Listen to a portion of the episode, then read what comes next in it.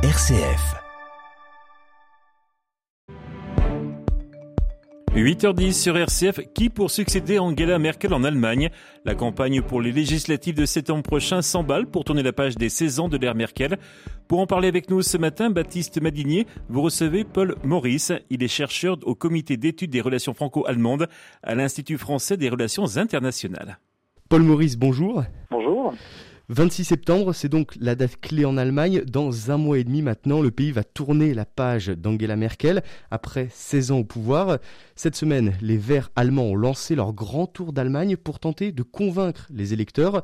Le parti faisant figure de favori il y a encore quelques mois. Depuis, il est redescendu dans les sondages. Est-ce que les Verts sont en perte de vitesse? Alors, ils ont connu une grande euh, envolée après la nomination de leur candidate au mois d'avril, donc leur candidate Annalina Baerbock.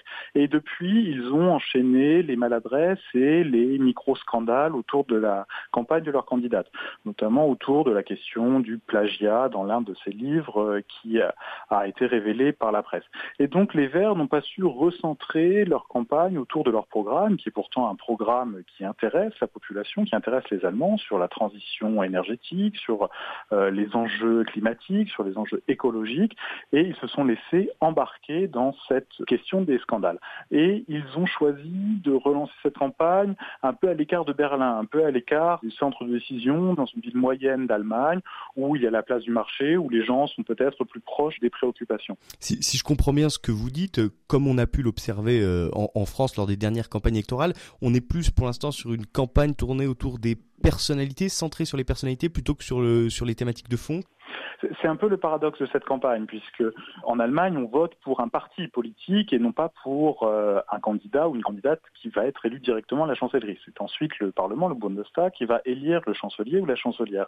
Et dans cela, on a vu qu'il y a quand même une personnification, bien entendu, de, de, de la tête de liste du candidat ou la candidate à la chancellerie, et les partis n'ont pas su imposer leur thématique. Quand on regarde les sondages, on voit qu'il y a un grand différentiel très important quand on demande aux Allemands pour quel parti allez-vous voter le 26 septembre?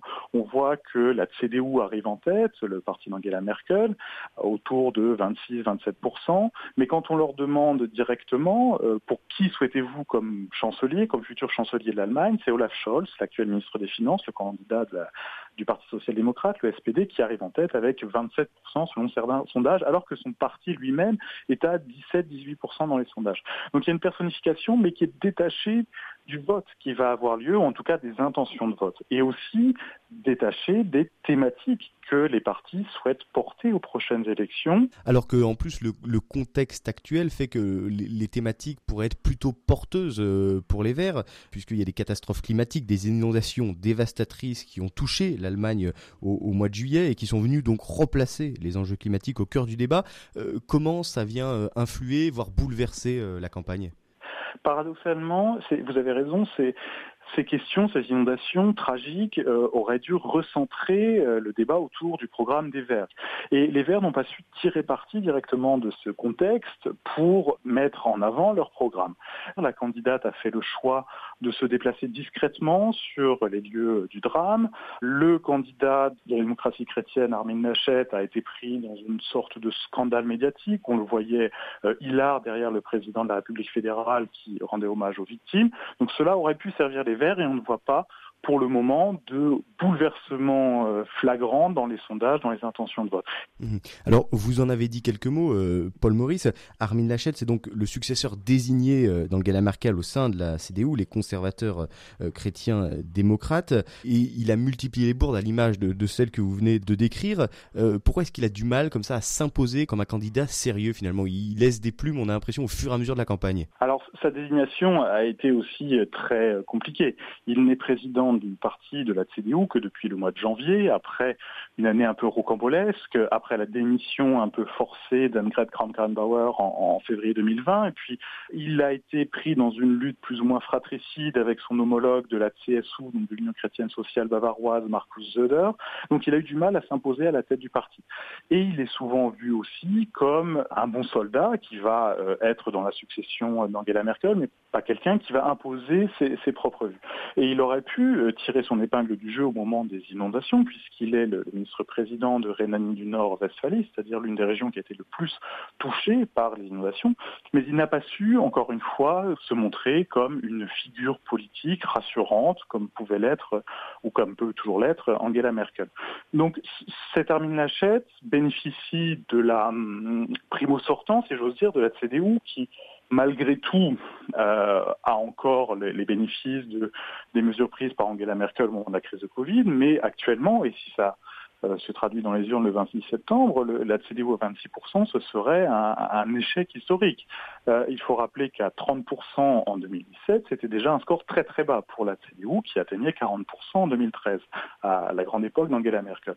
Donc on a un paysage politique complètement éclaté et une situation politique complètement ouverte pour les prochaines élections. Et alors, vous en avez parlé justement de la gauche allemande, le SPD, le Parti social-démocrate, dont le candidat donc euh, est Olaf Scholz, on en a parlé au début, qui est crédité euh, de 27% euh, des intentions de vote selon euh, certains sondages, et qui finalement en fait s'est imposé assez récemment dans l'échiquier politique de, cette, campagne électorale. Hein.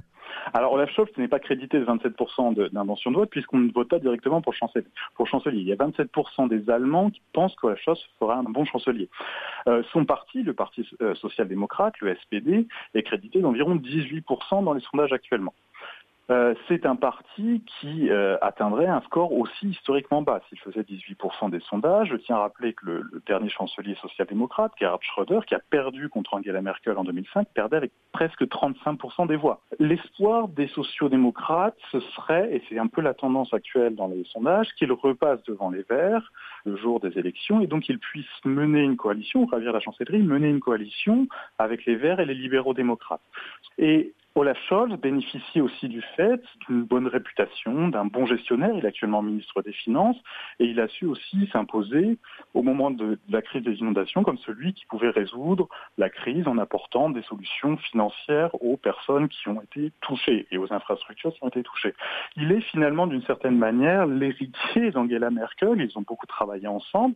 Euh, il travaille sur le fond. Ça fait un an qu'il est candidat. Il n'a pas beaucoup euh, fait campagne, mais on voit que finalement, quand les autres candidats s'étribent un peu entre eux, lui fait un peu euh, passer au-delà, un peu comme le faisait Angela Merkel, même s'il n'appartient pas au même parti.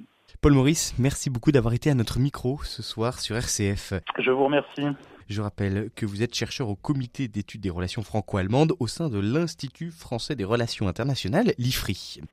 Paul Maurice, interrogé ici par Baptiste Madinier pour l'invité de la rédaction. On retrouve également sur le site internet de la maison rcf.fr.